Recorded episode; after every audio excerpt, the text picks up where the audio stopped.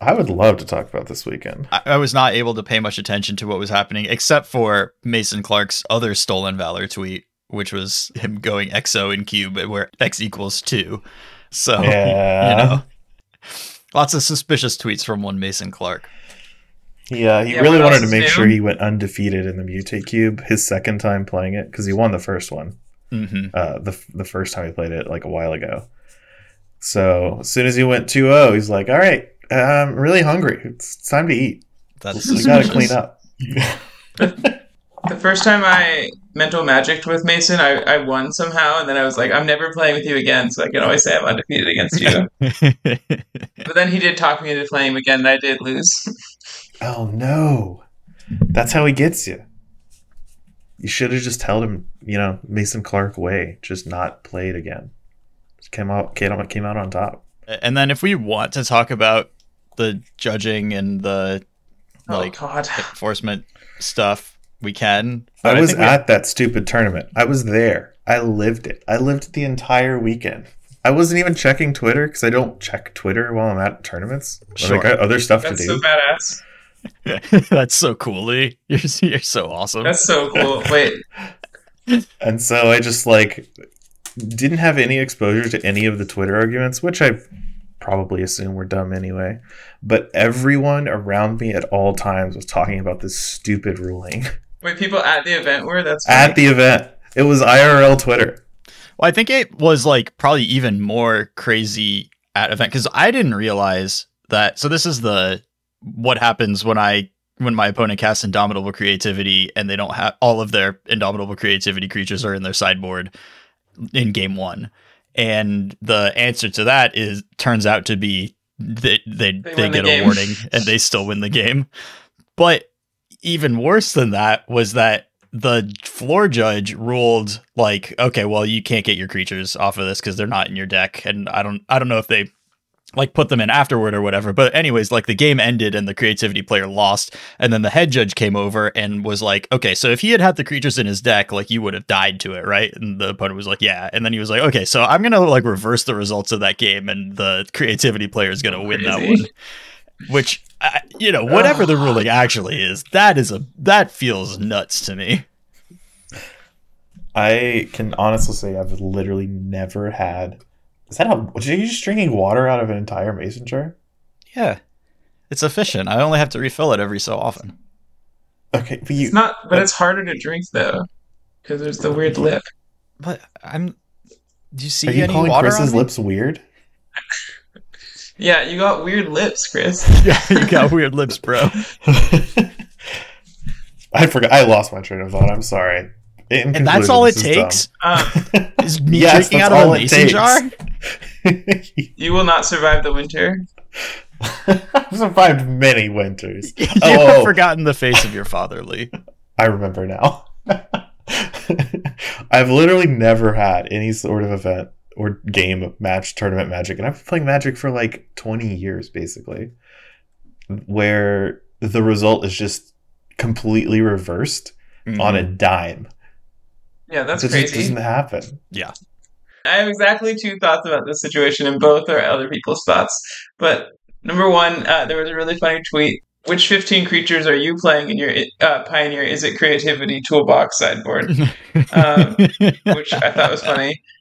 And then the second is um, I saw one of the many judges that weighed in said um, that he would say that like we shuffle the cards into the deck uh, with the resolution of indomitable creativity, but you don't get the creatures. And I think that seems like the fairest like way to do it because we did the thing where we exile the whole deck until we find a creature. There were no And we did. creatures, so now we are in the stage where you are shuffling the like revealed cards into your deck, and at that stage, I feel like you could put the creatures in. But I don't know. It, it is like a wonky fix and probably like not with it, but it seems like the closest thing to a fair fix because like you did get an advantage by not being able to draw your Worldspine Wurm or Xenagos, and n- now you're discovering it with your creates. Like you can't just give that to to somebody. Uh, not at not at Yeah. Comp REL. Well, especially if the question is like, if the question is, would you have lost if this had resolved and two creatures had gone to play? The answer is I guess yes, but it's also kind of not even yes because it's like, well, I don't know. Would he have if like by that same token, would you have lost if you had like drawn your creativity piece at some point during the game? Like, I don't know. It Yeah, feels like it's for sure. There's just it's Also, inherently the flawed. players- The the question. players are no they, they have no incentive to like tell the truth there the person who won because the opponent didn't have enough cards they if the judge just asks them would you have lost and they go i don't know Yeah. is it just not a game win anymore Well, you can't lie to a judge, which I do feel like you would have to be able to explain why you wouldn't have lost. I think if that's the the logic they're going down. Yeah. It it just it feels so weird to me to reverse the result of a game. It also feels weird to me like I can like intellectually accept that I guess the ruling is yeah, you you get your creativity creatures like we've discovered that the creatures are that your deck was wrong and now we're going to fix it, but I don't know. It, it seems like a comp REL. It probably should be a game loss because if you you presented an illegal deck and we're now discovering it once it's relevant, and I, I, I like game lossing sucks, but uh, it's hard for me to accept that, that like this fix of like you get a warning and a, a very real advantage from screwing up your deck presentation is weird to me. What's interesting is this this that same weekend at the uh, NRG in Detroit, I uh, I cast a or no, sorry, this was two weekends ago. So the weekend before, I cast a Traverse in Greasefang uh, for a basic swamp on turn one of the last round, uh, and I, I'm looking through my deck, and there's no swamp in my deck, and I check several times, and then I call a judge on myself and explain the situation to them. They take my hand and my deck uh, and the cards in play and like in three separate piles. We go to another table uh, and we like note which cards were like in play and in my hand, sort the entire deck to figure out. First of all, well, first we counted my deck, which is it, it resulted in sixty cards. So I had Mhm. sixty cards in my deck. I just didn't have the basic swamp that I did register, and so we like sorted my entire deck, and then we found out basically that I had two Temple Gardens when I had only registered one. It, one of the Temple Gardens, fortunately, neither Temple Garden was in my hand. We were able to just swap one out for the basic swamp. I got a warning for a deck problem. Play resumed with me fetching the swamp with my Traverse. So it's like kind of similar, but it's a little different, obviously, because casting Traverse for basic swamp isn't a game-winning play, and uh, and it's arguable whether or not it was an advantage to have no basic swamp in my deck, given that I had a Temple Garden instead, which is like not even a black source. but it still does feel like we're going to some pretty big lengths to get away from because you know at one point in history it just was you get a game loss if your deck that you presented wasn't what you were supposed to present. And i i do think that being a little more lenient than that is good especially because like the you get game loss just incentivizes you to never call a judge when you realize that your deck is illegal because like you're just going to get the punishment for it. And so like that's bad incentives. But the, I, the, I guess there's just a point at which like you gotta get a penalty for it there's a, there's no real way to repair the game state and it's somewhere in between the oh no i don't have a swamp in my deck and ah i've played this entire game without having to draw Worldspine Wurm and now i'm casting creativity like there, there's there's a spot there where i think we have to cut it off Yeah, it's crazy how broken it, creativity would be if you could just never draw your combo pieces. Anyway, sorry, go on. they're, they're just in the companion zone yeah Yeah. so i have only had one lifetime deck registration or deck error problem like this where the cards weren't right or whatever. It's when i lost a card in my deck and presented 59 cards. And one of the one of the the judge rule like we were talking about policy back and forth for all the uh 57 cards nonsense because this was discovered mid-game and it basically was fixed so they won the game Mhm. uh, but one of the questions is, what if you just present 57 cards and it's caught before the game starts? Well that's a game loss. But if you catch it in the middle of the game you just fix it. Well And it's not a it's not a game loss anymore right? No i was told it was a game loss. It, it's if you present and they like stop and deck check you and you didn't have 58 or you, if you didn't have 60 cards, that's a game loss. Oh, that's wildly inconsistent then. I assume that like none of it was a game loss anymore, but that doesn't make any sense that it's no longer a game loss like now that you've gotten an advantage from it.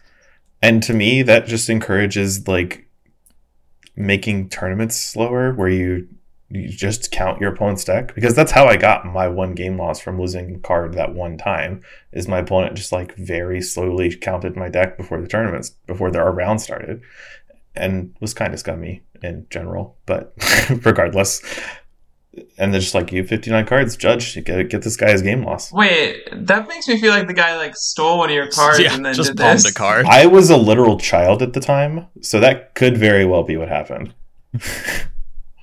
All right, name this player. Let's fucking let's shame them. I don't remember their name I do not remember their name I It I was Mason imagine. Clark. Oh my god. twist. Not even a twist. Just in, No, in the it's a- character yeah. we've established for uh, Mason, Mason, Clark. Clark, also I at the like the time idea a literal Mason child. I like the idea of painting Mason Clark like he's the villain of MTG Grindcast, like this like larger than life, like like for lack of a better term, super villain. like, I mean, I mean, think about it. Have we had Mason on the podcast? Is could that be because of a lifelong feud between us and him? It's hard to say. I believe it. yeah, we haven't. It's definitely because of a feud. no one can see you shifting your eyes in audio medium.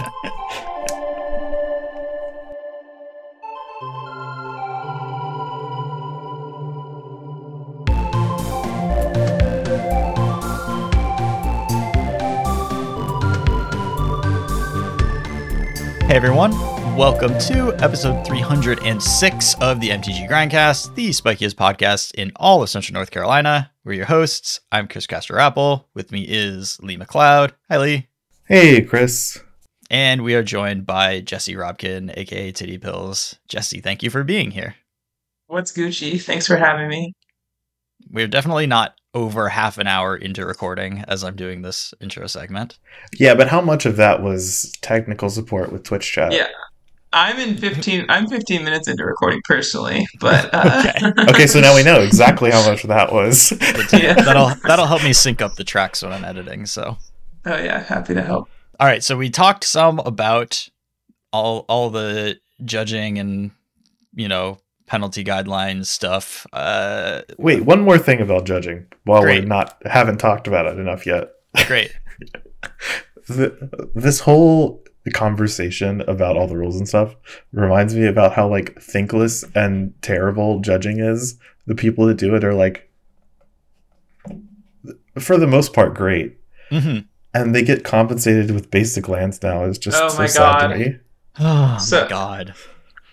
Also Mason's in chat now. Oh no! Did he hear us shit talking him? I mean, I guess it, so talking nice about him. Sorry, Mason. We needed a bad guy. it's so egregious that like the the the basic lands debacle of 2023.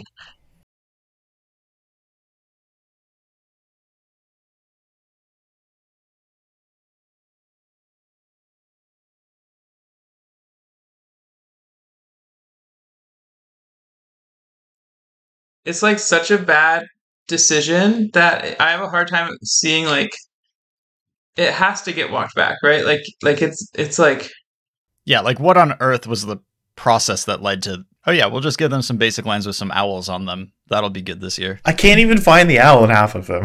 Yeah. I looked. I gave it my due well that diligence. just sounds like a fun game. Hide the Where- owl. Where's Waldo? But they're on like judge gated lands. You have to pay a membership for. Where's Owldo? Oh. Actually, Al- if almost. like basic lands that are like a Where's Waldo type game with like all the magic characters on them and there's like an owl hit, like, you know, that would, that would be cool. I'm in That's a good secret into lair. yes. Where's Waldo's secret lair? I don't remember who had the point there. Uh, Uh, we all agree that it There's not a whole lot to say about it, I think, other than shame on you, uh, whoever Yeah. did that to them. I, I stand bad. with the judges personally. I, I think without judges, our game wouldn't function. And uh, like I mean, the have you been to the- an RCQ? It, this is not Yeah, just it's to a you, shit Jesse, show. but like also to anyone. It, if there hasn't been a judge, it is wild. And like I'm a player with like a very good understanding of the rules, and it's just you know, no holds barred. Whoever sounds the most confident wins. that sort of deal. Yeah, I we- like every player, every like competitive player has like a frustrating story about like an interaction with the judge, but like the only reason those are frustrating is because judges are so good most of the time, and like I don't know, I think like it's such a bad precedent to set if if we're all like uh, acting like judges are not s- sort of selflessly giving their uh, their time to so that we can play this game that we like competitively. I will sh- I will shout out the table. I did commentary this past weekend for the the Durham the Gathering little tournament that was yeah. a 10k. Uh, and I'll just shout out uh, Jack, the judge, Jack Pullman. He's a local. He did the table judge for the feature match uh, uh, through the, the entire top eight and was really helpful for just like, you know, a pithing needle was played and we hadn't set it up where we could have that information. He just like ran over with a piece of paper that said Grist the Hunger Tide on it. I'm like, all right, great. Jack, you're the best. Hell yeah. Yeah, that's awesome. Shout out to that player for naming Grist instead of Yawgmoth, by the way. I mean, this was the finals, so. Yeah. Yeah, I didn't get to watch any of that, unfortunately. I just had other stuff going on. But how, you know, how was the gathering? The gathering was great. So if you uh, you missed it, it was a tournament in Durham, North Carolina, which is very close to me and Chris. Uh, hosted by a just a local game store out of Chapel Hill, also in North Carolina. Uh, it was for charity. They did it for Extra Life as part of Extra Life. So th- this one was for Duke's Children's Hospital, I believe. Uh, and they had a lot of different tournaments. They had a couple different Pioneer tournaments on the, you know, Friday, Sunday, and then the main event was a 10k modern tournament that lasted two days. It had an extra round it didn't need to have, um, probably due to a little poor planning, but it, Okay. it's fine. Uh, it, it made getting the top eight like kind of weird. Mm. Uh, and then there was a like several cube events, some CEDH, some legacy, some vintage, even like there's just like a little bit of everything. It was a really a really nice tournament. Uh, just honestly, a bunch of hanging out and playing Magic too. Uh, we did commentary. It was me and Collins uh, alternating with two other local players, uh, Walker and Isaac, who pr- most people probably just haven't heard of because they're they're just local people around here. Uh, but me and Collins did the top eight. I think, in part, I- I- which I was really proud of. I think we did a good job, and the top eight was really interesting. the The two players that made the finals was a Yawgmoth player and a a Murktide player. Uh, their names were I know Drew Debevoise was the Murktide player. I can't pronounce his last name. I'm sorry. And Brandon Osborne was the Yawgmoth player. They were both they both played extremely well. I was really impressed. You know, I'm, I'm commentating the match, so I can see relatively both players' hands and have a, a very large degree of information that the players do not have. So I'm thinking, all right, this is the optimal play given perfect information. And Drew makes the play without having perfect information. hmm And it was very good. Nice. Yeah, I'll have to go back and watch that. I, I know it was streamed like on YouTube, so I don't really know how VODs work, but I assume that they exist. It's the same. You just go to a channel and just click where the video is and watch it. I'll figure it out. Well, anything else, or should we just like get to spoilers? Uh, no. Most of the like tournament stuff I did, like I didn't play Game of Magic this past weekend. Mm-hmm. Like we, I did commentary. I watched a bunch of Magic. We did a cube draft, which I sat out in. We did the the Mutate cube because a lot of people wanted to play it, right? Yeah. So I can only have eight people for this cube. So I just sat out because I can cube it whenever I want. We had everyone else cube it. I uh I had the VML this weekend, which was fun. Two slot, a 24 player, two slot PTQ. It was Lord of the Rings limited for the first three rounds and then standard for the rest. So I had to learn both formats. And honestly, both formats pretty fun. Yeah, I'm excited to get back into standard. What like as soon as this set comes out, I I, I just haven't played it in so long. Ooh, It's I'm interesting that because there's not a rotation this time around. So It's just an addition. yeah, exactly. I think the format's gonna be pretty fun. This new set looks really strong, which I'm sure we're about to get into. Like the format as it exists right now, like blue black is the deck everybody is playing, but it's not. I don't think it's actually like the only good thing to do in the format. it's just inertia. Inertia. yeah, format. exactly. Like I spent like a week basically on the format, and I felt pretty good about our decks matchup against blue black. We played like Esper mid range, because wedding announcement kind of messes that deck up. Um, Mm. and I was pretty pretty happy with it. Tournament didn't go great for me, but I I made a couple like costly mistakes. I finished four and three for an RC invite that I already had twice. So um, Tri- Uh, triple it was- queued for Atlanta. I'm triple. Yeah, I'll be in Atlanta three times. For someone who kept uh, like missing the mark on the the RCQ I invites know, or the RC it's so invites, brutal. you're just really racking them up for this one RC now. well, what sucks is I was double queued for Atlanta the first time around, and then I couldn't. I didn't qualify for San Diego, and then I had to LCQ into Dallas, and, and then now I'm triple queued for Atlanta again. Anytime it's in Atlanta, you know I'll be there. Tough. Yeah, there was some talk of maybe getting it deferred, but it, that did not happen. Basically, my feeling this was my first time playing the VML. Um, I played season 10, which was the most recent season, and then the champs.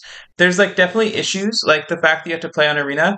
Um, it's like pretty expensive if you haven't, if you don't already have an Arena collection, and the structure, like encouraging metagaming and having to like change your deck every round is not ideal. But as far as like how well the tournaments run and um, just the like experience of playing in a league full of like only people of marginalized genders that was a really really exciting thing. The champs was awesome. It was just it was a very fun tournament. So i, I definitely recommend like listeners out there who are themselves uh, of marginalized gender it's such a mouthful um, checking out the vml um, if you are so inclined. I think it's really fun. I don't know if i'm going to do it again. Definitely happy i did it this time. Yeah, it's a cool opportunity and definitely also encourage anybody who is eligible for it to check out the VML. Yeah, for sure. Was there coverage this time around? I don't know what's happened with with coverage for these. Yeah, there was. Uh, Hayu and Arya and a couple other people, uh, Becky Bell, and uh, I think there was like one or two others, but I, I didn't really watch the coverage because I was playing. Um, Yeah. But yeah, I think there was a there was a collection of, of folks doing coverage. That's awesome. That's a good team too. I I just was like out. I was not able to watch any Magic at all this weekend. So, but that's Mm. that's nice.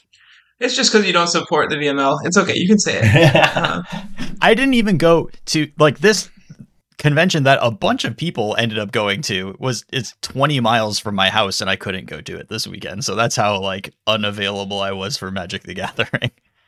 yeah, it's, that's it's a rough weekend for CCR. You gotta get Yeah. you gotta kind of slack. Oh, was it a rough? Oh, I didn't know. No, it was a fine weekend. I just had other plans. I'm so sorry, CCR. I, I, I wasn't aware. Um, so sorry to hear I'm about sorry your for your loss. Your loss of Magic the Gathering this one Yeah. weekend.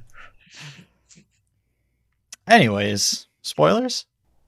Ooh, let me let me talk about standard real quick before we go into spoilers. Okay.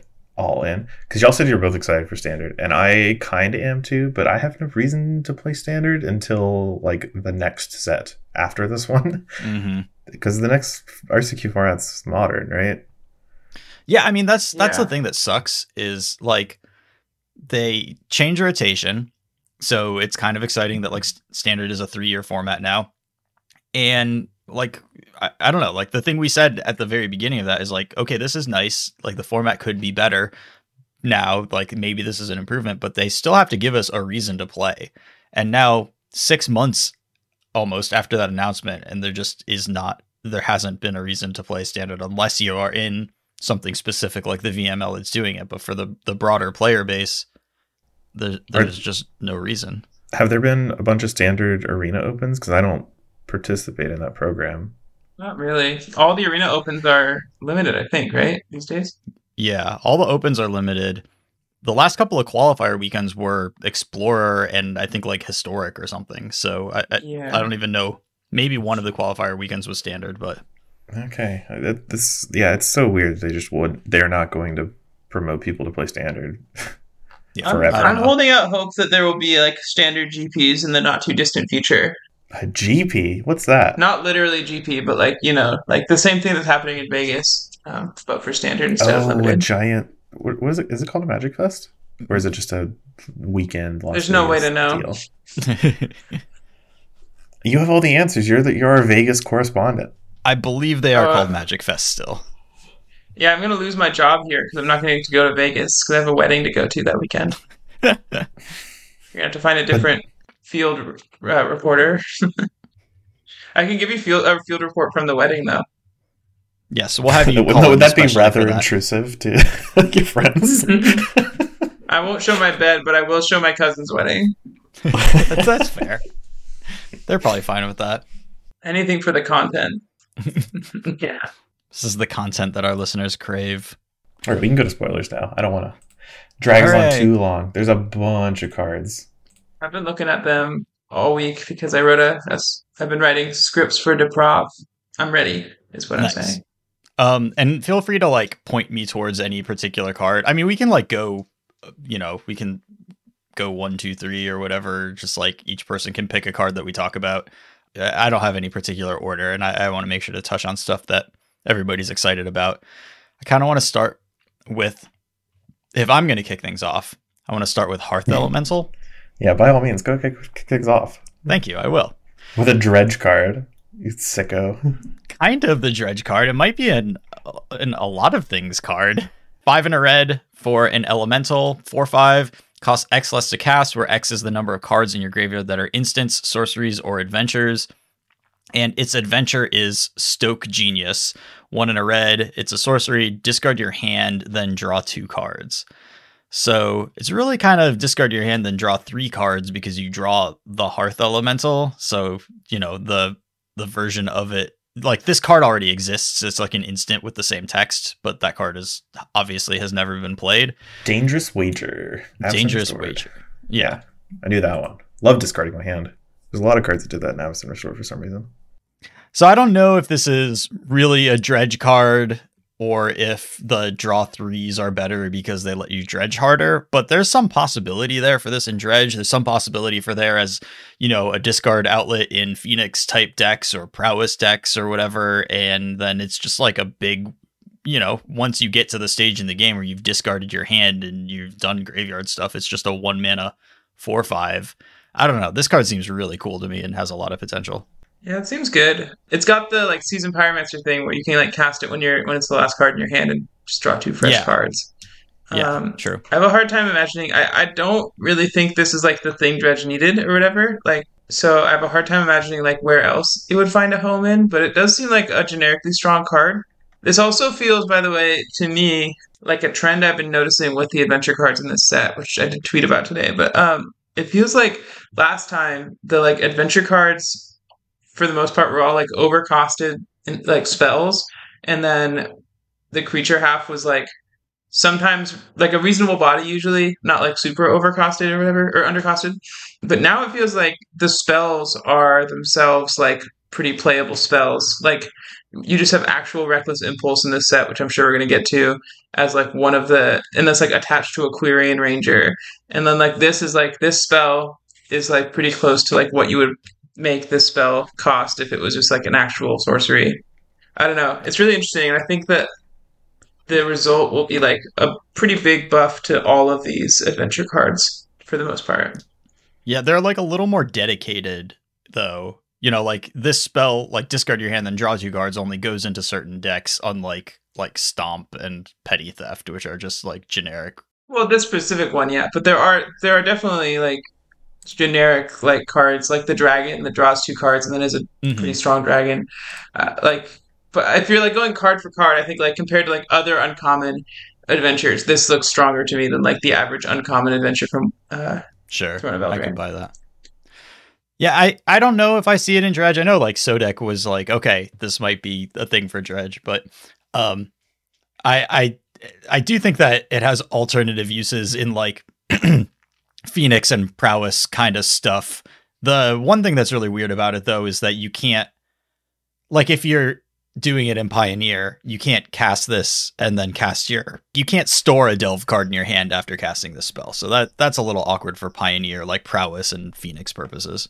It's read more like a like a Rakdos card to me than a Izzet card, like a Rakdos spells deck or something. Yeah. Or like mono red or something like that. Yeah. Yeah, yeah. That that's where I see it. I see it in any kind of deck that would play a what's that card called? Thermo Alchemist? Is that the one that untaps whenever you cast a spell? Yeah. I mean it, it it this has a lot of like bedlam reveler energy to it. I was kind of thinking more like uh, it's it's the kind of thing you play in like an attrition based game where like both players are going down to very few resources. Like you discard them a bunch, and then all your discard spells make this cheaper to cast from the adventure zone, etc. Yeah, the I think the I get where you're coming from. I just think the problem with that is you have to cast a lot of spells to get it to be like in a playable creature range because it's just a vanilla four five after you after the cost Yeah. reduction is done. But it's a free And feature. until you, yeah, well, until you put it into play, the adventure you just can't cast.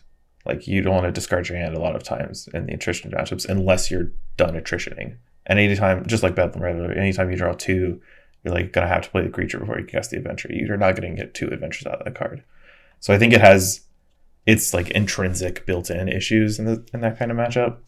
This is Loki kind of great against scam. Like drawing it after they've like thought seized you to death, you just draw two cards, and then it's a four five, which trades with a four four fury. As long as you have a graveyard, which is not always the case. Yeah, which against the Dauthi Void, Dauthi Voidwalker deck, not always guaranteed. Yeah. But cool card. I want to push back on Jesse's thesis of adventures Push. Bec- bec- because I do not agree. I think they are like rarity by rarity. I think they are all still bad spells into medium creature, but I don't think that's a bad thing. Like I don't think any of the cards are actually on rate. Like even the Reckless Impulse, which I think is probably the best adventure creature combo, uh, along with the dragon. Uh, but the the Reckless Impulse is still like doesn't do what Reckless Impulse does. It cuts it by a turn. before you to play it at an instant if you want to get the extra the mana. No, I see what you're saying. Okay, yeah. Until your next instant. Yeah. Yeah, like if you cast it in your main phase, you can't cast those cards on your following turn. You, you'd have to play it on your opponent's in step, untap, and then you can play those cards. You don't get like a whole extra turn like you do with Reckless Impulse. Sure. A- and the dragon is also just like divination. But I'm, I'm cool with the the multicolored cards being the stronger one. I would prefer that's how it be because they are much less deck limited than if like every red deck gets to play Stomp Bone Crusher or every green deck gets to play Love Struck Beast Heart's Desire. Yeah. Like even the uh, mythic ones, like the black. let- Let's just talk about the black one because I think people want to talk about that one anyway. Virtue of Pestilence is the one I'm referring to. The the mythic enchantment. It's seven mana. Virtue At of the beginning. persistence. Persistence. What did I say? Pestilence. Oh, yeah. I can't read. uh, 5 BB enchantment. At the beginning of your upkeep, put target creature from any graveyard onto the battlefield under your control. Uh, its adventure side is one in a black sorcery. Target creature gets minus 3, minus 3 until end of turn. You gain 2 life. Uh, I vividly remember playing with the Rivals of Ixalan card that I don't remember the name of, which was 1B Moment instant, minus 2, minus 2, gain 2. Moment of Craving, yeah. Uh, and this seems better just straight up at first glance because it's also two mana. It gives you an extra minus one, minus one, and you're still gaining two life. But it is not an instant, which does matter.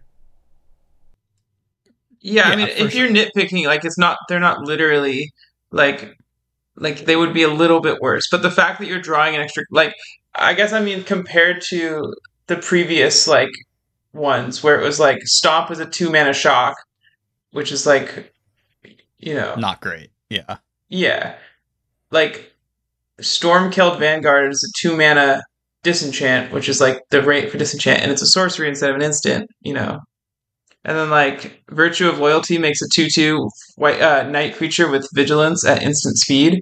That's I just like that actual best up. Selesnya charm. charm. Virtue of loyalty, I I love. I think that card's Yeah, that card's awesome. I think it's really good. You got a two mana like target creature gains double strike, which is like pretty like pretty close to on rate. So I just mean like relative to where they were last time. I think that most of these cards are um, slightly stronger than the previous ones. Like I remember looking at them last time and being like, these cards, like the spells you're casting suck. But then it was like, oh, but they also draw you a creature every time. It's like, okay, that maybe that makes it a little better.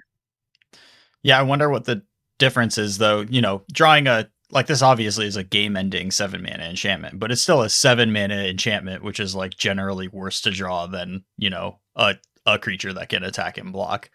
So you know, th- there's there's definitely like design differences there. the reckless impulse card is an instant that so you ca- like you have to cast it at instant speed to cast it on your next turn, but then it actually draws you three cards instead of two because it draws you a Quir- Quirion Ranger. So Yeah. um, Grand Dryad. yeah, whatever. hey, Quirion Range is a mana dork. It gets a land, right? Right. I keep saying ranger. Um, Not everything's a ranger. Some things are dryad. Everything's a ranger. I want to highlight a, a card I'm really excited about. Uh, at least in limited, I don't think it will make construction become constructor playable, but it seems like a sweet card in limited. Is a spell scorn coven. Coven. It's like a four mana two three fairy warlock uh, with flying. Uh, its adventure mode is three mana. Take it back. Return target spell to its owner's hand, and then when the coven enters the battlefield, each opponent discards a card. So if your opponent's hellbent, you can like bounce the spell they just cast. If they if they cast their last spell, right, you bounce it to their hand, and then on your next turn you cast Coven and they discard it. It's pretty sweet. This It's also, nice. like, Completely fine is just a four mana two three flying ravenous rats Unlimited. Like that's a card that you you'll just cast without casting the adventure side a lot. definitely. For some reason, I just got like Flock of Ravens flashback PTSD from the first Eldraine set. Because I remember drafting. Is it was it Flock of Ravens or Raven something or another? The one that whenever a creature attacks, it drain, you drain them for one. Oh yeah. hmm Whatever that card's called. I have like very recent memories of that because I drafted like in the Eldraine flashback thing on Arena, I drafted like the double the red blue enchantment that makes one one fairies. And then I had two of them in play. It was basically my only way to deal damage to my opponent, and then they just played the the thing whatever, curse the of drain ravens. enchantment. Yeah, so I just like couldn't attack them with anything. I want to talk about my favorite adventure, uh, but I need to find it. Well, it's Bramble Familiar. Is it the mouse? So the mouse, the mouse is cool, is a good favorite. but I'm not a, um, a Savannah Lions enjoyer. it's just not what about me. a Savannah mouse enjoyer? I do like Savannah Mouse a lot more than Savannah Lions, but I like Bramble Familiar as like a partly design space.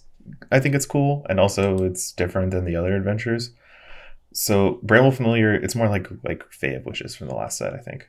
Uh, Bramble Familiar is a one G two two elemental raccoon, taps for a green mana, uh, and you can pay two mana, tap it, and discard a card to return it to your hand.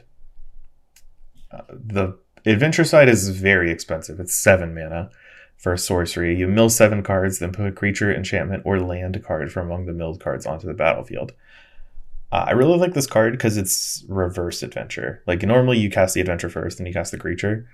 Uh, this one you are almost always casting the creature first. It only costs two mana. Then later you can grip, get it back to your hand and cast the adventure, then cast the creature again. you know, it's got that nice like I am a mana dork, but also if you top deck me late in the game, I do something. That's a pretty nice place to be. It is a kind of medium mana dork. Like a lot of times, the two mana mana dorks that only make green mana just end up being a little bit questionable. I do wish it made more colors of mana, like especially since it's a two drop mana dork. I feel like that would be It's also a rare. you can. Yeah, it's also a rare Paradise Druid, uncommon. They couldn't That's- kill it either. That's the thing that they really like were able to do with these adventure cards is put these like just glue cards in at rare and mythic. Like two mana sorcery, give a creature minus three, minus three, you gain two life. That is a mythic rare. Is just two mana kill a thing, gain some life is now a mythic rare. This two mana two two tap for green is now a rare card. And I don't know how I feel about that exactly. I'm I'm okay with Bramble Familiar because I don't think that card will ever be expensive. The Virtue, at least I think, is a sideboard card. hmm I don't I don't really think you're ever putting that in your main deck unless you because there's so many other go big plans that work uh, and better removal spells to play. And I know that's like combining multiple archetypes of card among your deck. But I think the uh, the upside of I think the upside is that you can play to yeah virtue of persistence. I think the ups the the the reason that that's good is because you can just put two in your main deck and it'll be fine. Like it'll kill creatures, it'll gain you some life, and then it'll it's just also a seven mana spell sometimes. it's also hard to argue with that and black being like the foremost color in standard right now. Yeah. What do you think, Jesse? I'm putting you on the spot right now. About whether this card will be a main deck or sideboard card. Uh, just in general, thoughts about it. You don't have to like say that I'm right. I mean, I think it's good. I think I, I don't think that um, it beats Go for the Throat as a removal spell. I don't think that like I don't, I don't know. I could definitely see this card be, seeing play in standard. I don't think it'll be like the go-to removal spell for black decks per se. Yeah. It does not kill Raffine. It doesn't kill like some other important stuff at like around that mana cost. And sorcery speed removal is pretty important to kill like Gix and stuff like that. And Mm. uh, or sorry, instant speed rather. Sure. Um, there's just like a ton. I mean, I'm just like scrolling through these things. There's like so many cards. The like red white creature land is really cool. The new prowess one drop is awesome. The otter, that card's very cool. Yeah. cool. The otters, I think, it'd be really good. It's like prowess, but you can't chump block it. it's crazy. hmm And the the backside, if you want to put like in modern, if you're playing blue red, you can put Yeah. a stomping ground or a breeding pool in your deck and just have the the front side as a card you can play in the late game. I'm not sure how good that is, but it's I'm something. not sure how good this card is in modern because of Orcish Bowmasters and such. But, uh, Yeah. That it's definitely true. like, and, and also the the prowess deck already has 12 one drops with Dragon's Rage Channeler. I'm not sure this supplants the Channeler. Uh, maybe you want 16 of them. I don't know. Yeah, it's definitely got some legs. They definitely were very intentional with making its spell side green. This is elusive otter. It's one blue for one one prowess. Creatures with power less than it can't block it, and its spell is X in a green. Put X plus one plus one counters distributed among creatures you control. I mean, it like is really cool to have a one drop prowess creature that also has a spell on it. But as far as the particulars of like putting it in a modern deck, yeah, is it dying to bowmasters at any point in the game? Too bad. In modern, you can actually pay that green. So if you draw it a little later, even just like X equals zero to get a prowess trigger off of like this is not just a creature; it is also just a, a prowess trigger for anything that you have in play is is pretty nice. But you know, in Pioneer, that becomes less relevant because I think it's a lot harder to get green mana in your prowess deck. So I don't know. I don't know where this shows up really because it has like pretty significant downsides compared to the other options in each of the formats. But it, it has a big upside, which is that it is a prowess creature that is a spell. I just don't know how to make use of that necessarily. I think it'll see play in Pioneer. Uh, and you can cast it off of like Mana Confluence, uh, which those decks sometimes play anyway. But yeah, I, I also don't think that like casting. I think this card is good if it didn't have adventure, and the fact that it has this adventure mode is almost irrelevant based on like when you want to cast this card. This doesn't get blocked by a cauldron familiar. That's kind of nice. It's similar Oh, yeah. to the Bramble Familiar, where you just like almost always play the creature first and then the adventure if when you draw extra copies. Yeah. Yeah, and generally you uh you don't like those cards don't really see play. Like the um the Goldilocks card from the original set was like a seven mana adventure, Right. but like a one or two mana creature. Um, just didn't see any play. Oh, is that the one that made three bears? Yeah, Yeah. Also, the front side didn't do anything, right? Yeah, it wasn't a very good creature. And this is a I think yeah. this being well, this a real is creature. this one's great. Yeah, yeah. Goldilocks is not not it. Uh, can I talk about Devouring Sugarmaw real quick? This is another adventure card that looks unplayable, but for one specific purpose. sure. 2BB for a horror 6 6. Menace Trample. At the beginning of your upkeep, you can sacrifice an artifact or enchantment token. If you don't, tap it. So it, it's like eating food, I guess, to attack. Is it the Mhm. flavor there? It's also a giant donut. Yes, it's also a giant donut. In the in the showcase art, which is what I'm looking at, it looks like some sort of like demented fruitcake. The adventure side's one and a white for an instant. You can create a one create a one one white human creature token and a food token. Uh, the reason I like this is literally only one reason. Uh, it's another wave sifter for Glimpse of Tomorrow, Oh, sure. Which is hugely important to that deck. That is really cool. Can you make? I, I mean, I guess you can make your mana. I, I, you already play Teferi in some versions of that deck, so you can. yeah, you can mana. you can be primary Bant if you want, and just play Yeah. and play Shardless Agent and Violent Outburst in some numbers. I don't know. Mhm. It does like I, the main takeaway is that wait the the draws you have with Wave Sifter are way better than the draws you don't. Like same with Conley Garden, uh, and this gives you more of that effect, Sure. even if the front side is like kind of garbage. Well, you're going to be putting it into play with Glimpse of Tomorrow, so better better deal with that. you can sacrifice a Shardless Agent to attack with it, Yeah. or or an Ardent Plea. Like synergy. Ooh, put the Ardent P black in your graveyard, shuffle it back with uh, Endurance. Go again. Great. Yeah, I could see this card being good in that deck. I think it's only good in that deck. I don't see another place for it. Menace Trample is a weird pairing of keywords because like if they're double blocking you, the trample gets a lot less valuable. I mean, how do you feel about flying trample? Flying trample is fine because there's one flying one one creatures that fly like in the way. Anyway, How do you, what about menace flying? Me- Menace flying is just unblockable yeah. with extra steps. what creatures have menace flying? I'm sure there are some. Uh, Junji, the Midnight Sky, has flying and menace. Hmm. Two-headed giant, two-headed dragon has flying in menace. It's That's got two yeah. heads. These are all like flavor Nice. text things. You, Yeah. you need to block them. Sky Terror, Flying in Menace. That's the Ixalan dinosaur.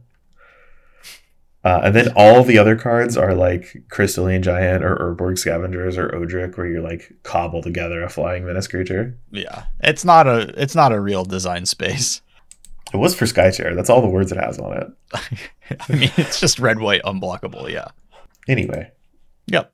No, that makes sense. Devouring Sugarmaw seems quite good in Glimpse. it's not breaking the format, but it I think does make the deck quite better. Yeah. if you care about playing it. And hey, Rhinos is on the rise. Maybe I want to play against Rhinos with that deck. Should we talk about the Goose Mother since we didn't get to this one last time? I don't think this card was spoiled last time, was it? Maybe it wasn't. That was my nickname in high school.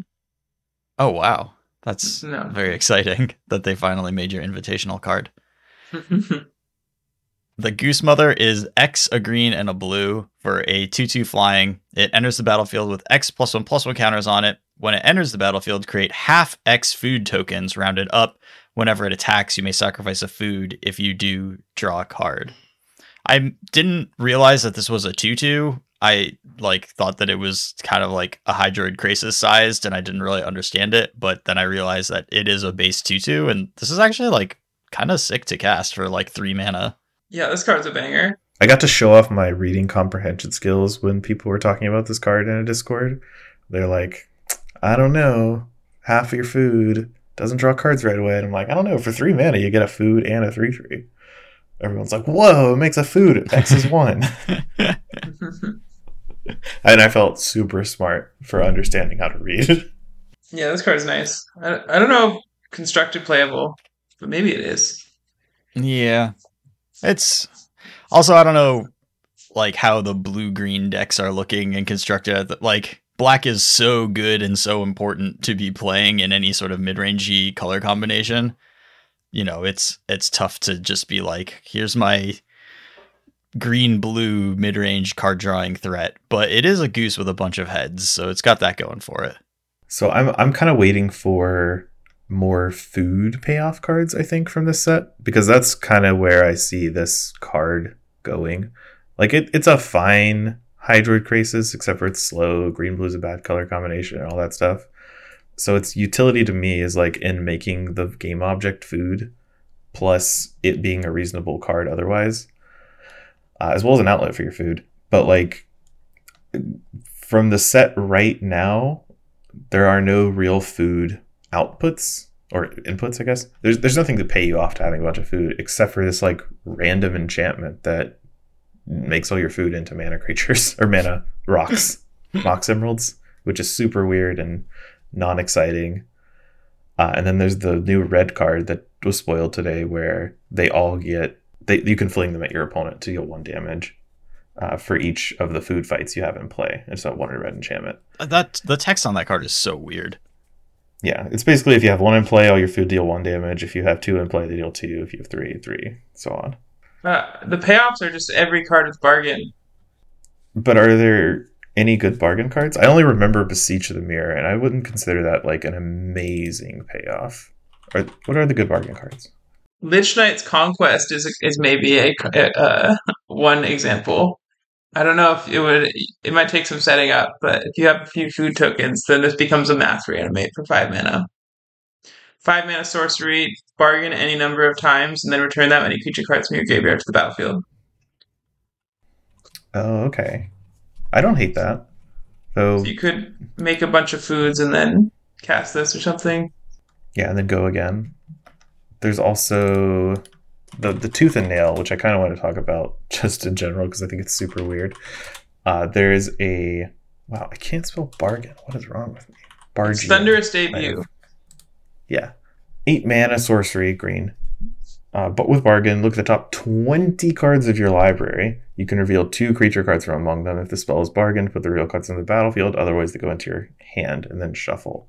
Just So- just let us search our library at this point. Like we're shuffling anyways. What is the point of making of looking at the top twenty? Just so you can't have like a tooth and nail combination of two creatures that wins the game in your deck. I don't know. I think reliably it's super exciting when my eight mana card that I have to sacrifice permanent for just completely whiffs on the cards I want. I, I just live for that moment where I am extremely upset.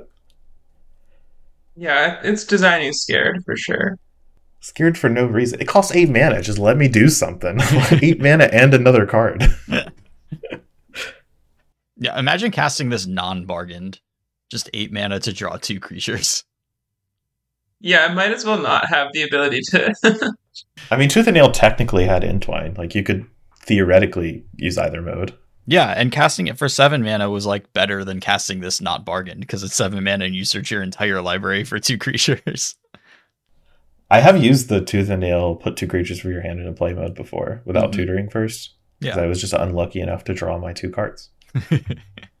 I, I just kind of hope I'm just kind of hoping for a food payoff in general, like other th- with the bargain cards too, like to make Goose Mother kind of a playable Magic card because I don't think its color combination is very strong, Mhm. uh, and you really want to branch out into like doing something else with it other than being like a, a fine creature. Yeah. I think it just depends on what uh, food does. Because if once we find out what food does, maybe that'll. This is a Is this an Oko joke? yeah. I was trying to make an Oko joke. I, I really appreciate you for uh, knowing what I. I think trying to yeah. uh, The first time we were talking about it, I think that you know that was that was like part. That's literally what everyone's part saying. of everybody's thing. But then it also was like, wait, isn't this just? Doesn't that not matter at all? Yeah. Food is a blank artifact token, and it still was busted. yeah. Yep. It was really hard to tell that it was busted though until you played with it for the first time. Then it was very easy to tell. Well, yeah, it, it had to do with like if you didn't know what the rates on all of the food cards were going to be, Oko in particular, like I mean, we knew about Goose. Goose and Oko were previewed on the same day. yeah, that's all you needed. I want to talk about the Irencrag. yeah. Two mana mana rock. Two mana legendary artifact taps to add a colorless and whenever a legendary creature enters the battlefield under your control you may have the Irencrag become a legendary equipment artifact named everflame hero's legacy. If you do it gains equip 3 and equip creature gets plus 3 plus 3 and and, and then this loses its mana ability. So it's i'm basically it's just a mana rock that you can't have two in play of. I don't know how good that is but probably it does a thing in stand. We haven't gotten mana rocks in a long time. What? So, what is the Irencrag? Like, what's the lore? I think this is There's the an- sword in the stone. I don't know what an it Iron is. Crag feat. There's Yeah. feet Is that a in the picture of him? is the thing. Is Irencrag feat like depicting when you take the sword out? And it's just like a bunch of mana. I don't know, Oh, but it it's is. crazy that there's this many swords in the stone. they just kept stabbing Arthur was it. not special. I'm, I'm just looking at uh Irencrag feat, and there are literally a million swords in that art too. All right, they're consistent. I, I guess the Irencrag is just where you store all the swords. Yeah, whenever you need some, you just go to the mountain, pull some swords out of it. Grab an Embercleave and go to town. Mm. This is a different sword though. It just gives. I mean, there's a lot of swords. Embercleave was probably there at one point, Uh, just like sticking out.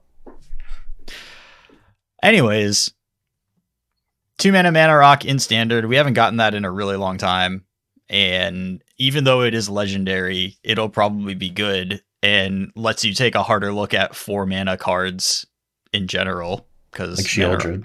yeah, like Sheoldred might be playable. Yeah. Who knows? Especially since if you could draw two copies, you can make Sheoldred like what, a 7 8? That's pretty big. Yeah. Plus, it loses all of their abilities, so you won't ever forget the trigger again. Well, no, the Irencrag is the one that loses abilities. The creature still Oh. keeps its all its abilities. It's it's wow, really your reading comprehension worded. strikes again. I know.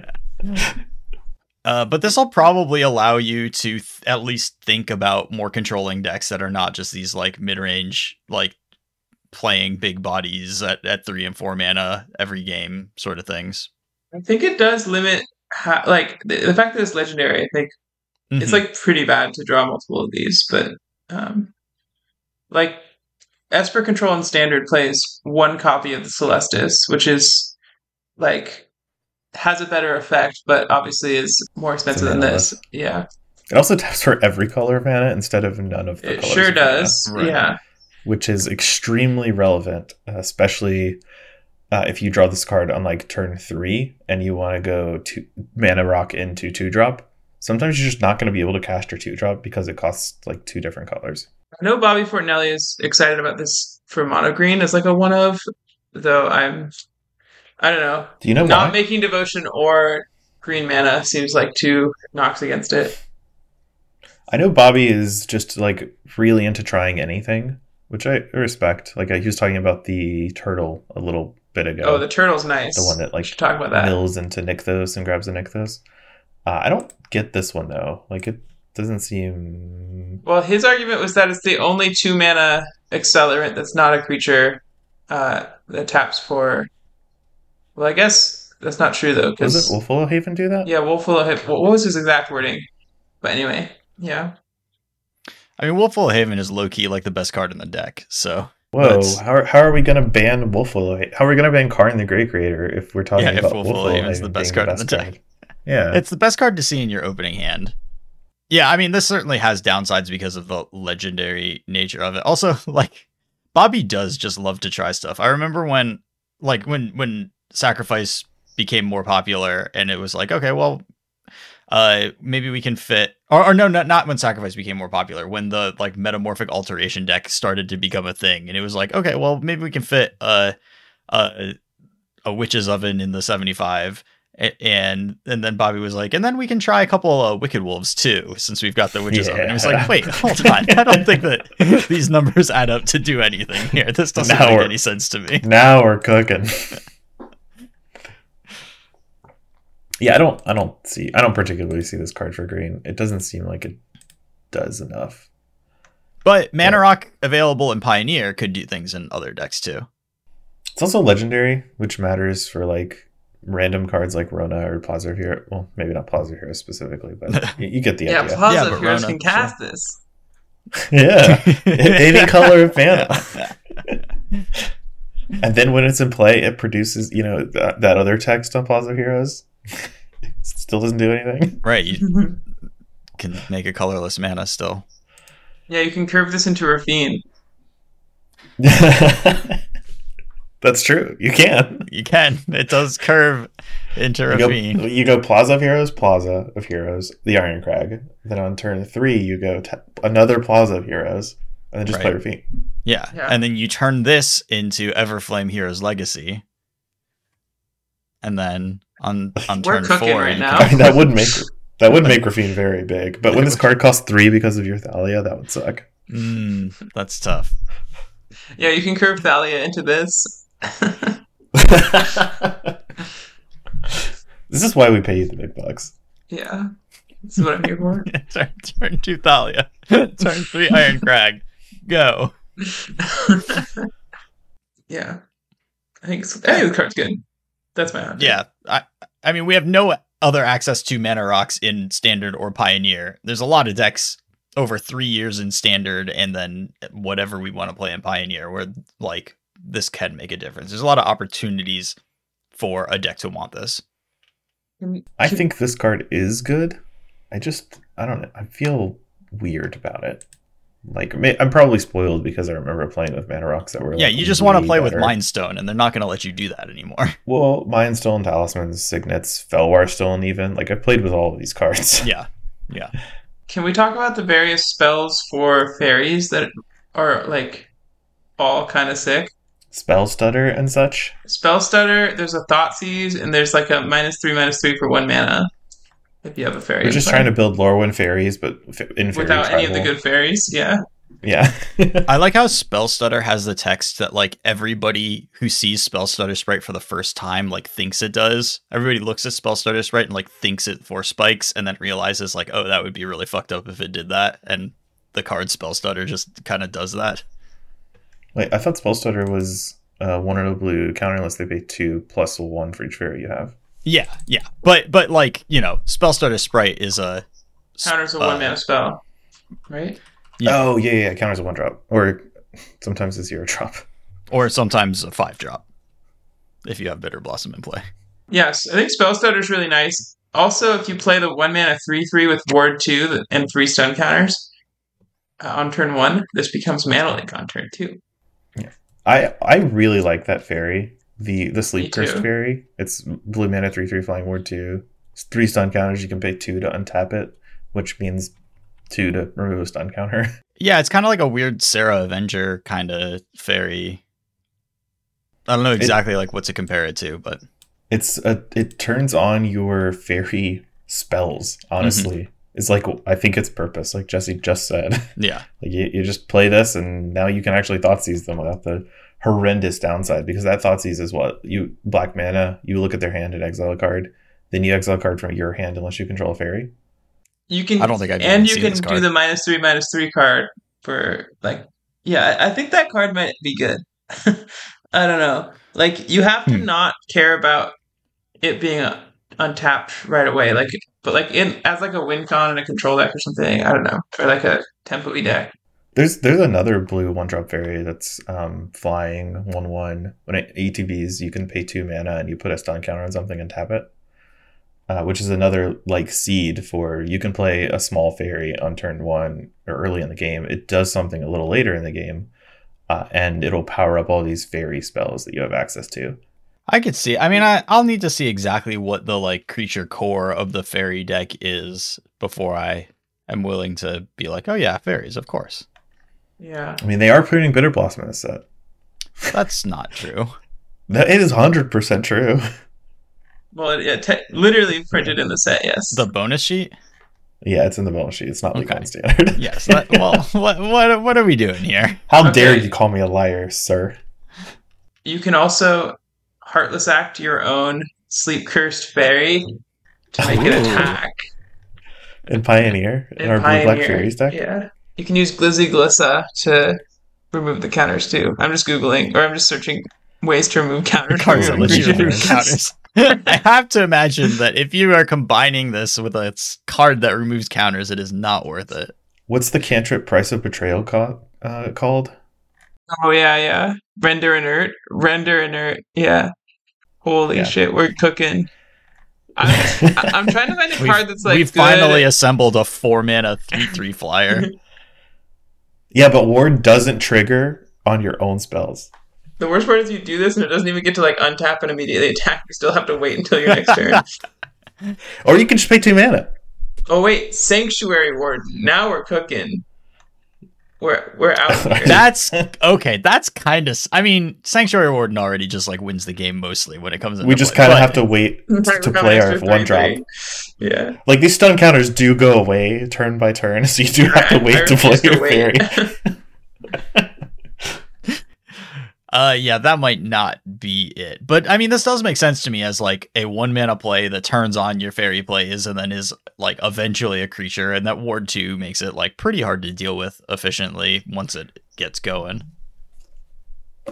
There's a Yeah. fairy lord in the set that is probably bad. It's blue and a black, 2 2 flash flying. Whenever another fairy enters the battlefield, each opponent loses li- one life. But it does have flash. It's the first fairy I've seen in this set with flash. Yeah, that's kind of a lord. I don't know if this counts as a lord. It's a Um, lady. I'm sorry. Yeah. Come on now. Yeah, Don't thank you. misgender You know what o- I mean. Obira. I don't. I don't know if this counts as a creature that pumps all of your creatures of that creature type. Well, there's three one mana fairies because there's also the black one one that surveils one when it enters the battlefield.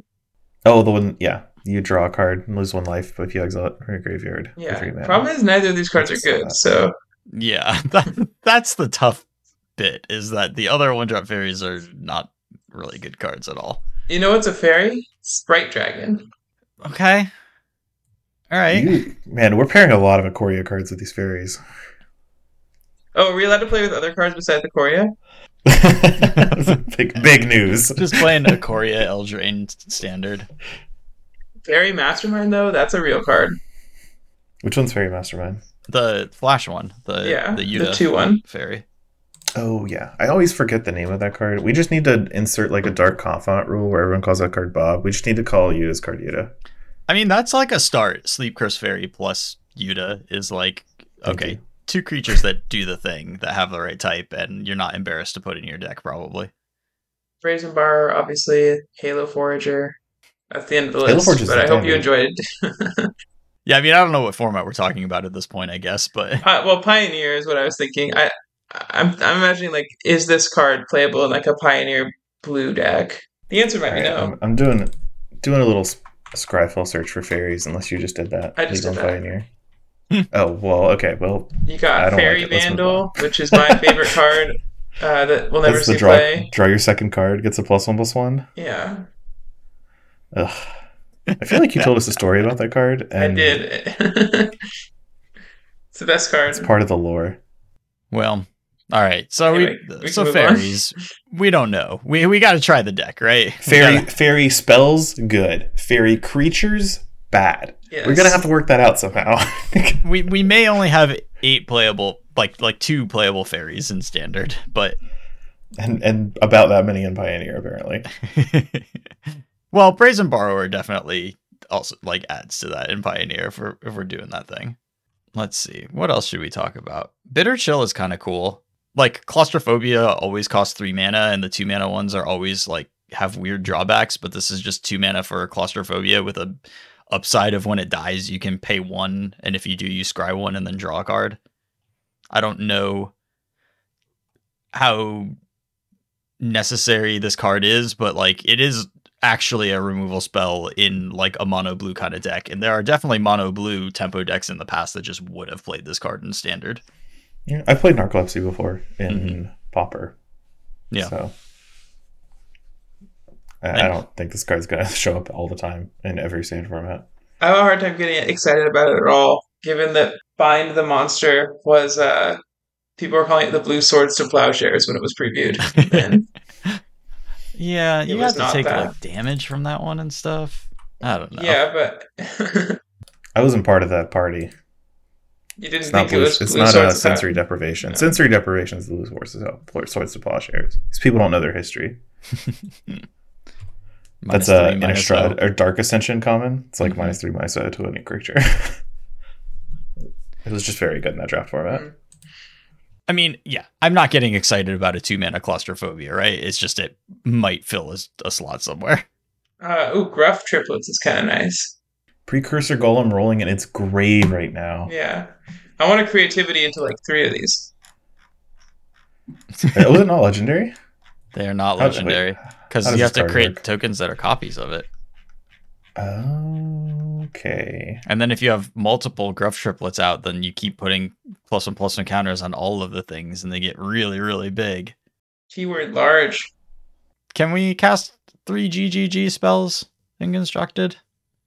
We don't have to. We're casting a three red red spell. Red red red spell. Oh, you're serious? You actually want to create? Well, I don't know. There's that like transmogrifying deck that like the red green one that was casting into like Titan of Industry, and this feels like a Mhm. better card to hard cast than that. But maybe that's not true. okay. I think it might not be true. I saw Titan Har- Industry Hardcast in the Pioneer several times this past weekend. It was very good. Yeah, but it's one more mana. Just yeah, it is. It's worth it. It does a lot of things. It's like good on every single board state. I mean, I don't hate the idea of creative. Like, it, it's definitely a card that like creativity for x equals one is is pretty good, and then it just scales as you're able to do it more. You know, it does a good job of that. Where kind of like very few threat packages make sense for that. But It's the Pioneer Archon of Cruelty. Yeah, yes, exactly. It's the pioneer archon of cruelty. My my real issue is that like creativity as a deck building core is just not very good in Pioneer. So like overcoming that hurdle is probably the Well, first you just keep the cards in your sideboard and then creativity into them whenever you want. Yeah, these definitely go in the creativity wish board. yeah. I forgot about that. That's my bad. I forgot this was solved this past weekend. I mean, sneak attack it in. You get to keep, you know, two six sixes. Ooh. Flash it in with the card flash. Flash. Oh yeah. Probably the best thing you can do with flash, I imagine. Have you been liking that card in Vintage Cube? I have I have had someone flash in an Atali against me. That was Oh, that's tough. nice. But I've also like you know, thought seized my opponent, let them keep flash, and then just like they never were able to do anything with it. So, you know, I have no idea. We got a new uh Undying Malice fe- a new feign death for Rakdos scam. Just very slightly better than all of their other feign deaths. I'm not even sure it is. I mean, it lets them Boseiju the the counter. I guess is the downside. It's uh not dead after all. Instant until end of turn. Target creature you control gains. When this creature dies, return it to the battlefield tapped under its owner's control. Then create a Wicked Role token attached to it, which is an aura token that gives the creature plus one plus one. And when the aura is put into a graveyard, each opponent loses one life.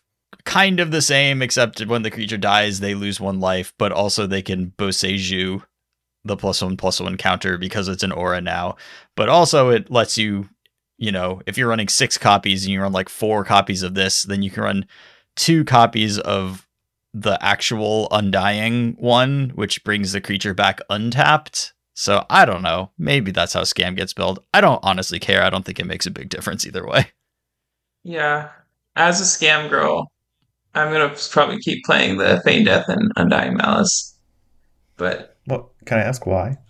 I well, I just don't think that like I, I think they're roughly the same.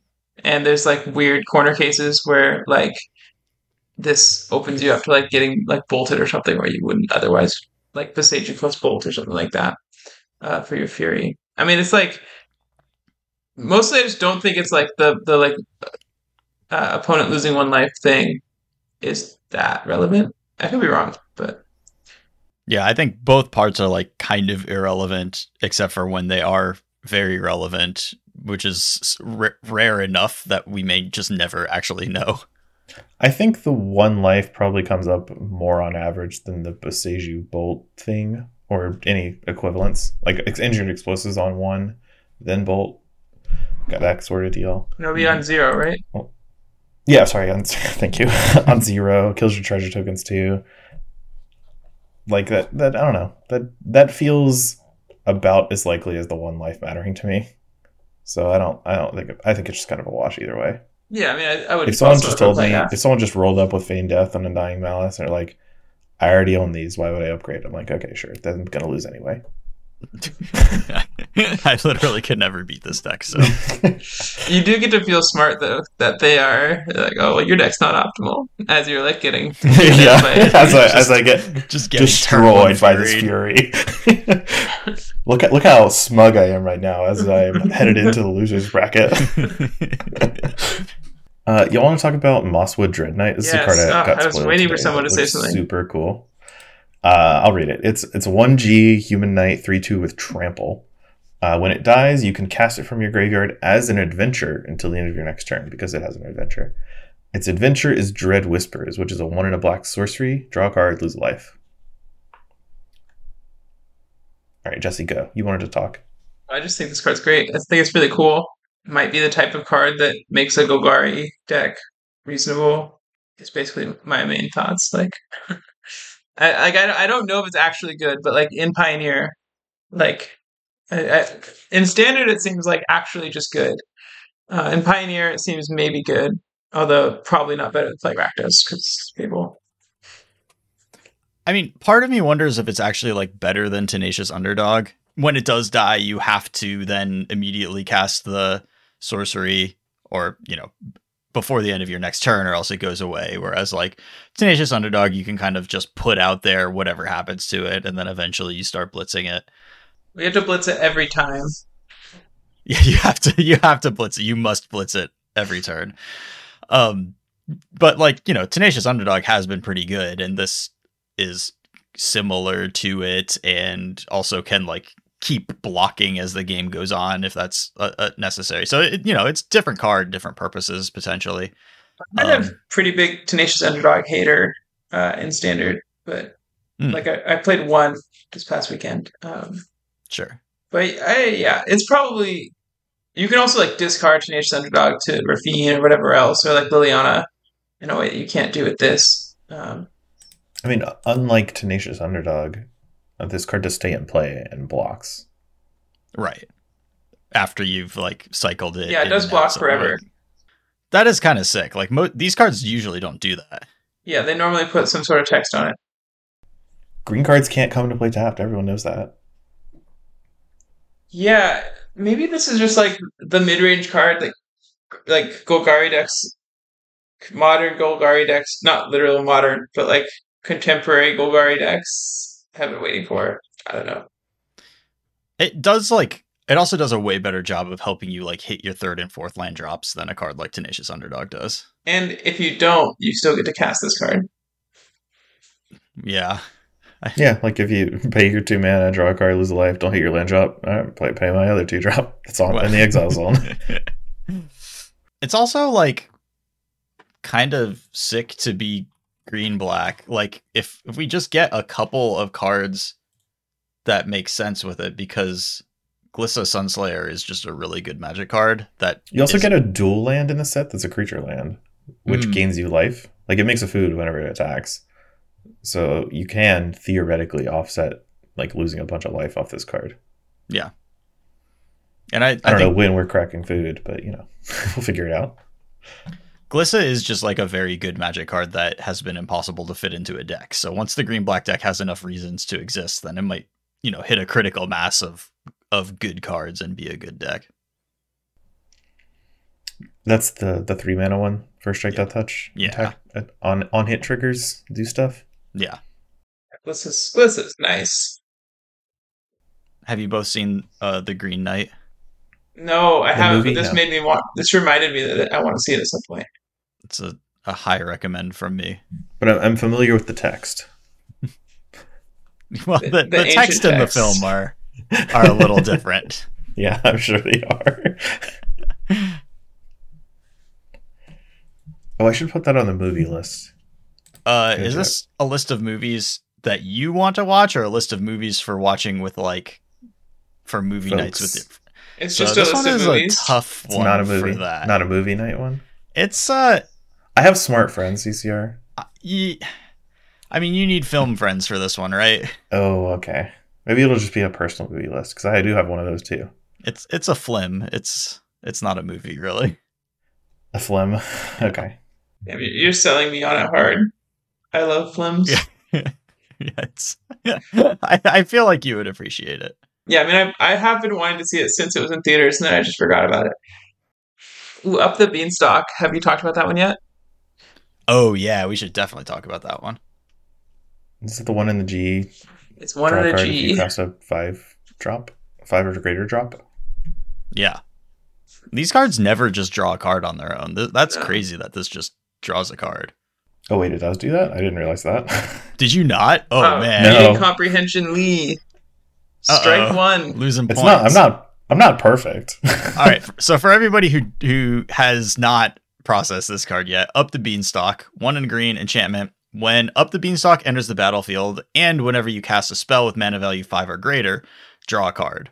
So the first time that you cast a spell with mana value five or greater, like this already was a two mana draw two, and then anything past that is is just gravy.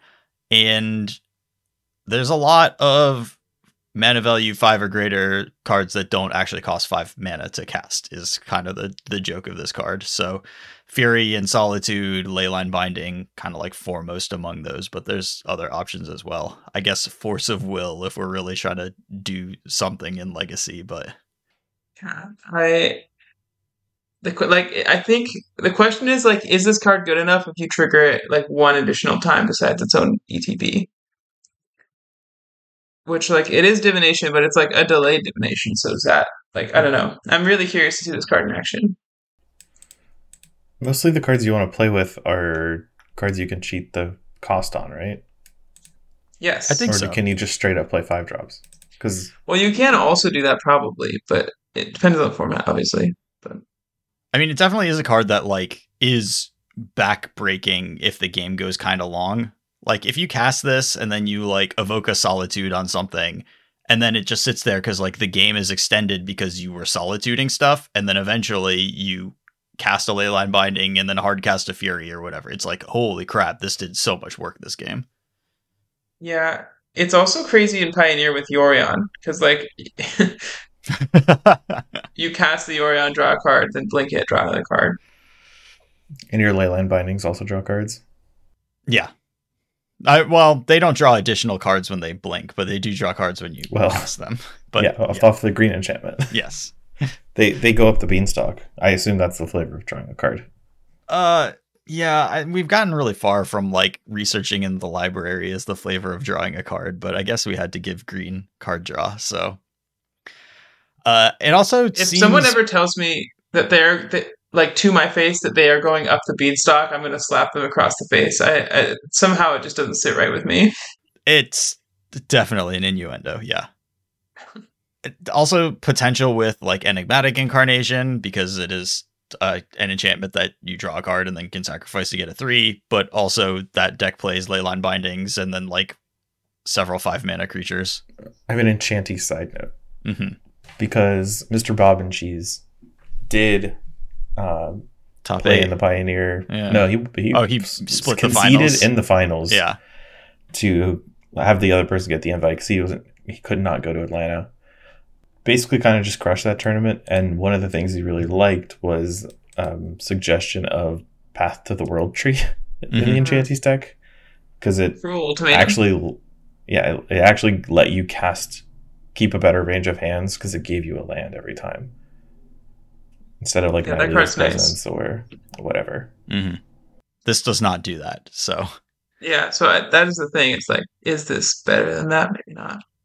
You could sack it to bargain though, in standard. True. that's true. We still haven't seen that many bargain cards that like get get the blood flowing No, but you better believe I'm ready. to go up the beanstalk. How dare you, Chris? How dare He- you? he's saying it now while he's safe from uh you know the internet is a safe place here too far away to get slapped Let me, let me scroll down this list. What else is cool? That you got any other ones that you really wanted to talk about? We've also been talking for a while, but i just read the card candy trail which is a food clue that card's cool uh i don't think it's good but i like it it's one mana for an artifact food clue. When it, when it ETBs, you scry two, two tap, Oh, damn. sacrifice it, you gain three life and draw a card. Oh, that's crazy. That's it kind of has all it, it has all the one mana artifact text Yeah, it does all of the things. it basically does all the things artifacts do except for tap for mana Yeah, it's like Witching Well plus uh Yeah. I don't know. One mana artifacts that like kind of do stuff, just find homes in places. yeah, this is a staple in Breach, I'll tell you that right now. Yeah, obviously any one mana artifact that drew a card would be instantly playable and almost ban worthy in several formats, but like Arcum's Astrolabe yep.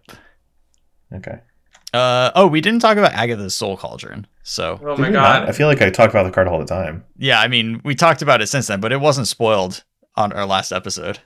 okay i love that card do you want to go jesse It's so because good. you, you had a reaction Yeah, well, it's just so funny how the rules cease to exist when this card gets going. Like you can yeah like obviously there's the Grist synergy, which is like the probably the most like reliable use case for this card. Writing about this card earlier, I just sort of made up an, another combo you could do, which is if you have Magda in play with a counter on it, and you have uh, Devoted Druid and um, Arcbound Ravager under this, you get infinite mana, um, which you can then spend to activate a Walking Ballista that's under this. Um, as one example of the many things you can do. yeah, I, it's it's basically a build your own necrotic ooze, like very Yeah. easily. I'll read the card in case you don't, and people don't know what it does. It's a two mana legendary artifact. I forgot about this part of the card, but you can spend mana as though it were mana of any color to activate abilities of creatures you control. Creatures you control with plus one plus one counters on them have all activated abilities of all creature cards exiled with Agatha's Soul Cauldron. And you can tap it to exile a card from a graveyard. And when a creature card is exiled this way, you put a plus one plus one counter on a creature you control. So like the easiest combo with it, or like the the most like well known combo so far is if you have a grist in your graveyard, you can exile the grist, and then any of your creatures with plus one plus one counters on them just have grist's abilities. So if you happen to have like a metallic mimic or other a, a Grumgully or something like that that puts plus one plus one counters on creatures when they come into play, you can plus it, and then it'll make an insect with a plus one plus one counter, which you can also plus to make another insect and mill your whole deck and you know Have a bunch of insects. have a bunch of insects. So that that's that's nice. But then there's just like infinite pieces of nonsense that you can do with walking ballista type things. Um If you just like don't know. spend time thinking about cards that are combo cards, you can start just putting like I, it took me like two minutes to like assemble. I was like, okay, Magda taps over and over again. What what do we want to like pair with that? I guess devoted Druid to untap it. How are we getting counters on it? Well, I guess she's making treasure tokens, so Arcbound Ravager gives her counters, which makes it infinite. Like just like you know, you can do whatever you want. This card's crazy. And you have a bunch of time. Like the the cool thing about this card is it gives all your creatures with plus one counters the ability. Yeah. Uh, and you can exile the cards over time, and then if you play a card and it already has a plus one plus one counter, uh, it just already has everything under the cauldron. Yeah. Yeah, It is Also, here's a combo for you: Exile Griselbrand with this, and then that's play it. That's the Rakdos whole combo. And play Rakdos Cackler. yeah, that's it. that was the one. That was the one you picked. I love it. yeah. Oh yeah. Gotta make sure your Griselbrand can't block. Yeah. Uh, I I'm excited to try this card out in like literal hardened scales and modern because all those creatures have plus one plus one counters. I'm gonna play at least a value one, see how it plays. But making all your creatures into walking ballista is extremely strong.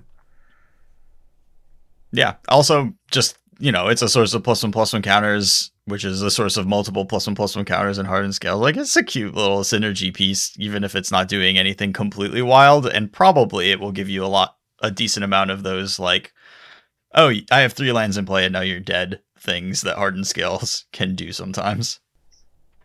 Yeah, I'm gonna I'm gonna try it because it sounds super cool. Yeah, very neat card. This is probably the best card in the set. I would believe it. It's wow, pre-ordering for thirty dollars. It's so expensive.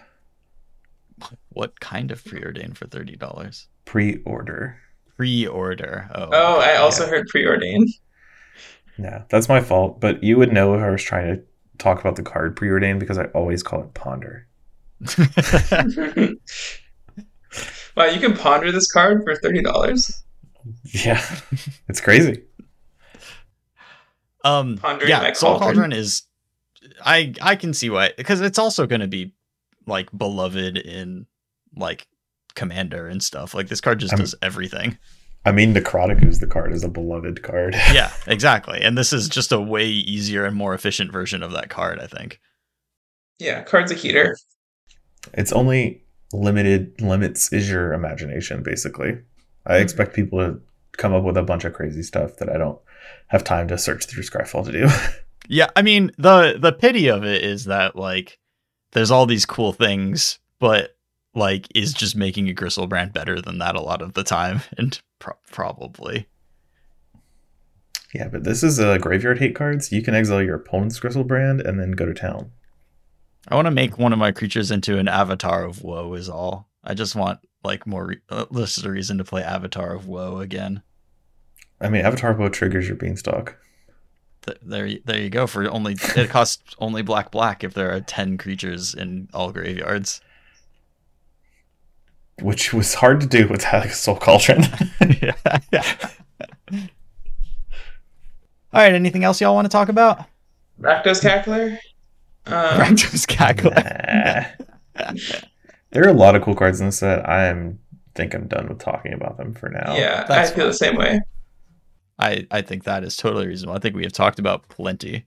I think just like speaking sort of more broadly, what I love about this set is there's a ton of really cool cards that look strong, but nothing looks like broken yet, at least. Um, which is just like it feels like they may have knocked it out of the park in terms of just like fun game pieces that don't ruin the game. yeah, I hope fingers so. crossed. I, I'm actually a little. I, I really love the last Eldraine. I don't know if you would consider that ruining the game or not. I would. I think uh, the last Okay. Eldraine, they banned seven cards from it, and it was still the strongest set in standard until it rotated. Okay, so I I'm a big fan of breaking the game. Apparently, I it's one of my favorite play experiences playing all iterations of that standard, except for Oko. Oko was heinous. yeah, I mean the cards were cool. Uh, I just by the end of its reign in standard, the Naya Adventures deck just felt like the straw that broke the camel's back. I was like, how is, are all these cards still the best thing you can do in this format? yeah. Yeah. The the iteration of standard that was just like it's adventures again. It's adventures again. Like I mean, That- I think some of that is also they like you know took their foot off the gas after releasing Throne of Eldraine, and just nothing could compete with it. mhm. I do have hope for this set a lot more in that regard because it's a way better balance just looking at the cards. Like we just thought, like Jesse just said, Agatha Soul Cauldron is probably the best card in the set, and it's like this super niche, weird combo thing. that That's a good place everybody's in be. love with though. So, Yeah, you know, good job. Uh, shout out to Watsy. I'm sure four weeks from now, when half these cards need to get banned, We're when gonna be Fairies so is mad. running rampant, then you can roast my ass. Watsy can't possibly listen to this podcast. We haven't been Oh, I wasn't visited by the to Pinkertons Watsy. I yet. mean, like the the, the fans when when they The when they people. fucking yeah. Anyway, No, good. For now, though, as almost always when a new set is about to come out, we get to be optimistic. Well, cool. I appreciate everybody listening. Thank you all so much for your time. Jesse, thank you for joining us. It is always a pleasure. happy to happy to be here. Uh, I know I'm not so leaving. people can I'm gonna be here forever now. You can't get rid of me. You have to But the stream me. will end. I Oh, haven't eaten okay, well dinner then- yet. Like, yeah, that's I gonna haven't be a either. I'm pretty Oh, hungry. jeez. yeah, we should probably go then. Jesse, people can find you on Twitter at at Titty Pills. You're also doing stuff for TCC and uh, writing as well. Any anything you want to plug? Anything that's come out recently? Um, no, not really. Join my Patreon, read my CFB articles, watch my TCC videos, like my titty pills tweets, Like like like me, like me as a person. yeah, of course. um, yeah, this uh, podcast is also recorded live on my stream on Tuesday evening. So come hang out if you would prefer to consume your podcasts that way. I I don't know. It's probably not the best way because it's not edited or anything, and we have some amount of technical problems at the beginning, but it's it's fun. I It's don't remember that personally, but I think I blacked it out. Neither does the listening audience, right? Y'all gotta edit it out. Exactly. It probably just didn't happen. No, yeah, you guys sound crazy right now. I don't know what you're talking about. Just deny, deny, deny. Yeah. Oh, I would like to plug my favorite meme actually. Everyone go look up he will never go blanky mode. Um, and I'll I'm make it. the love. I'll make it the thumbnail for this episode. Oh, thank God. Thank you so much. You're welcome. If if that's not the thumbnail, No, I'll, I'm gonna I'll be very it. disappointed. Don't worry. At I'll the do very it. least, the blanky mode pig should should be. Anyway, It's easy. But I'll make it happen. Don't worry. Um, yeah, but that's it. Thanks everybody. Really appreciate it. Have a great week. Bye.